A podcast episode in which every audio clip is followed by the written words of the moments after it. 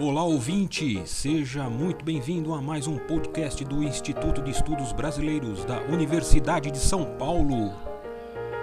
Instituto especializado e sede de acervos importantes de muitos artistas e intelectuais.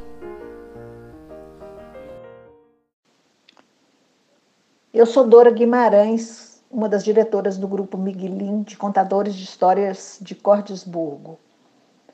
Esse texto é o resultado de uma montagem feita a partir de recortes do conto Dão Lalalão, do livro Noites do Sertão, de João Guimarães Rosa.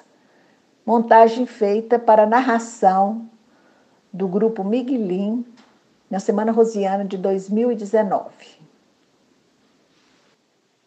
Soropita, a bem dizer, não esporeava o cavalo mas este, entendendo que o toque da bota do cavaleiro lhe segredasse um sussurro, ampliava o passo ocupando a estrada, com sua andadura bem balanceada, muito macia. Era pelo meio-dia. Saíam do André Quissé. Soropita lhe viera na véspera, lá dormira. E agora retornava a casa, num vão, num saco da Serra dos Gerais. Durante a mocidade, afeito a estar sempre viajando distâncias com boiadas e tropas, agora que se fixara ali nos Gerais, o espírito e o corpo agradeciam o bem daquelas pequenas chegadas ao André Quissé para comprar, conversar e saber. Do povoado do Ão ou dos sítios perto, alguém precisava urgente de querer vir segunda, quarta e sexta, para escutar a novela do rádio. Ouvia, aprendia, guardava na ideia e, retornada ao ão no dia seguinte, a repetia aos outros. Daí quase cada pessoa saía recontando. A divulga daquelas histórias do rádio se espraiava. Descia a outra aba da serra e à beira do rio, e boca em boca, para o lado de lá do São Francisco se afundava, até em sertões.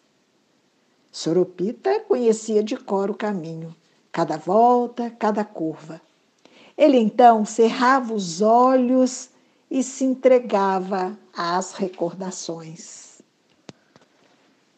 Ao fim do prazo de 30, 40 dias, de viagem desgostosa, cansativa com as boiadas, jejuado de mulher, chegava em cidade farta e podia procurar o doce da vida, aquelas casas. Montes claros, casas mesmo de luxo, os cabarés, um paraíso de Deus, o pasto e a aguada do boiadeiro. As moças bonitas, aquela roda de mulheres de toda parecência, de toda idade, sem agarro de família, sem mistura com as necessidades da vida. Mulheres despachadas. Soropita passava por em frente das primeiras casas.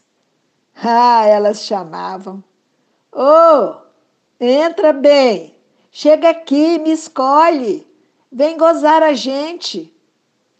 Ele se chegava com rodeio, meio no modo de um boi arriboso. Tem tempo hoje não, moça. Não perca seus agrados. Perco não, bem. Vem ver o escondido. Experimenta que tu gosta. Eu sou uma novilhinha mansa de curral. Não vou desperdiçar um homem como você. É de veras, menina. Você quer se encostar por riba de uma poeira destas? Tô sujo, tô suado, vinha montando burro. Mas já a moça se agarrava de abraço e o ia levando para o quarto. O corpo dele todo se amornava grande. Sabia só de seu sangue mesmo bater. Nada ouvia, não via. Umas mulheres eram melhores, contentamento dobrado que encontrasse de todas a melhor, atirava dali, se ela gostasse. Levar, casar, mesmo isso, se para aguardar tanto preciso fosse. Um dia, ele chegou na casa da Clema, na Rua dos Patos. Outras mulheres chamavam, outras passavam e gostou dela. Gostou só no primeiro ela ver, antes de a olhar. Mas, ainda antes, alguém já tinha noticiado a ele. Um vaqueiro companheiro nem sabia mais que nome aquele tinha. Soropita, achei uma mulher que é um durame de delícia, é uma cuia de água limpa. Não estava nas listas, no destino? Gostara tanto, meu Deus. E então, para mais depressa ele se perder, ela não quis aceitar dinheiro em face. Era a primeira vez que acontecia isso sucedido. Não me põe paga de jeito nenhum, bem. Você me despertou muito. Você é demais. Saíra desesato dali, nos densos de não pensar noutra coisa. De noite não teve remédio, voltou de arrancado. Mas foi o chofre. Ela desaparecida no quarto, ocupada, fechada com outro. As mulheres da Clema exageravam dele. A Sucena está com Sabarás, um boiadeiro desconhecido. Na noite, adiou de dormir. Transpassava tantas ideias. Cedo no seguinte foi lá. Entrou, esperou ela acordar se levantar. As outras mulheres sorriam muito cientes, ele nem se importava. Ela apareceu. Ele disse: Você quer vir viver só comigo? Doralda, a mulher mais singular. Pois quero, vou demais. Ela respondeu num vivo de pronta. Nem sabia se ele era bom ou ruim, remediado ou pobre. Nem constava o nome dele na mesma da hora, saiu da casa da Clema e embarcou para Corinto para a espera. Soropita deixou a lida de boiadeiro e se casou com Doralda. No religioso e no civil. Tinha as alianças, as certidões. Adivinhar aquele lugar ali no ão. Viera comprar uma terra, uma fazenda. Dono de seus alqueires. Botara também uma vendinha resumida no ão. A única venda no arruado existente, com, com bebidas, mantimentos, trens grosseiros para o diário do pobre. Agora, feliz de anjos no casamento com Doralda, por tudo e em tudo a melhor companheira. Doralda enchia a casa de alegria. Não se denotava nunca fatigada de trabalho nem se desmazelava como outras, mesmo pouquinho tempo de casadas, costumavam ser. Que era dona de casa, quem referia era ele, que jurava.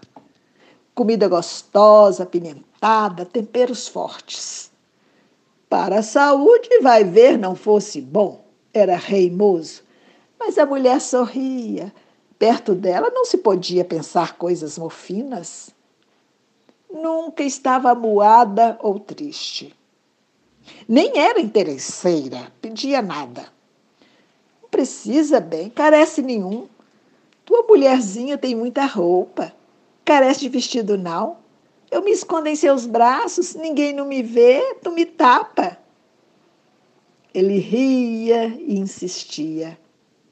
Então, bem, se tu quer que quer, traz. Mas não traz dessas chitas ordinárias que eles gostam de vender, não. Roupa para capioa. Tua mulherzinha ficava feia, tu enjoa dela. Manda vir fazenda direita, seda rasa. Olha, lança no papel, escreve e escuta. Um dia, ele levou ao Andrexé um vestido de doralda tirado do corpo para servir de amostra dormiu abraçado com ele. O vestido durava o cheiro dela nas partes, nas cavas das mangas. Soropita enrolara-o no rosto. Queria consumir a ação daquele cheiro até no fundo de si, com força, até o derradeiro grão do exalo. Do cheiro mesmo de Doralda, ele gostava por demais. Um cheiro que ao breve lembrava sassafrás, a rosa bogorim e palha de milho viçoso, e que se pegava no lençol, no vestido, nos travesseiros. Ela queimava alecrim, catiguá, cipó de sempre no quarto, de noite, antes de irem se deitar. Outra ocasião, encomendava pitada de incenso ou resinas de breu branco que oficiava de arder em todos os cômodos. A casa almiscava que nem igreja. Seu pescoço cheirava menino novo. Ela punha manjericão miúdo na roupa lavada para exalar e gastava vidro de perfume. Soropita achava que tanto perfume não devia de se pôr, desfazia o próprio daquela frescura. Mas ele gostava de se lembrar, devagarinho, que estava trazendo um sabonete cor-de-rosa, cheiroso para ela. Doralda nunca pedira para vir junto ao Andrexé. O mimo que alegava Separaçãozinha breve, uma ou outra, meu bem, é regra de primor. Tu cria saudade de mim, nunca tu desgosta.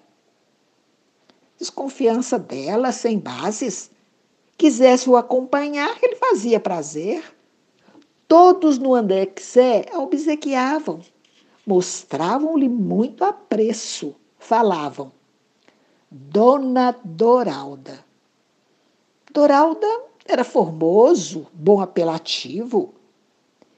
E o nome que lhe davam quando a conheceu, de Sucena, era poesias desmanchadas no passado.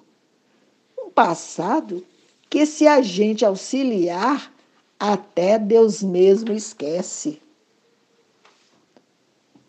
O sobressonhar de Soropita se apurava com o avanço naquele espaço calmo da estrada.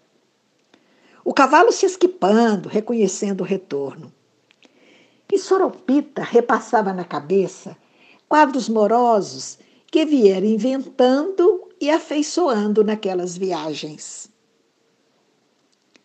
Ele estava no quarto com uma mulher, rapariga de claridades, com lisos pretos cabelos, a pinta no rosto, olhos verdes ou marrons e covinha no queixo e risada um pouco rouca.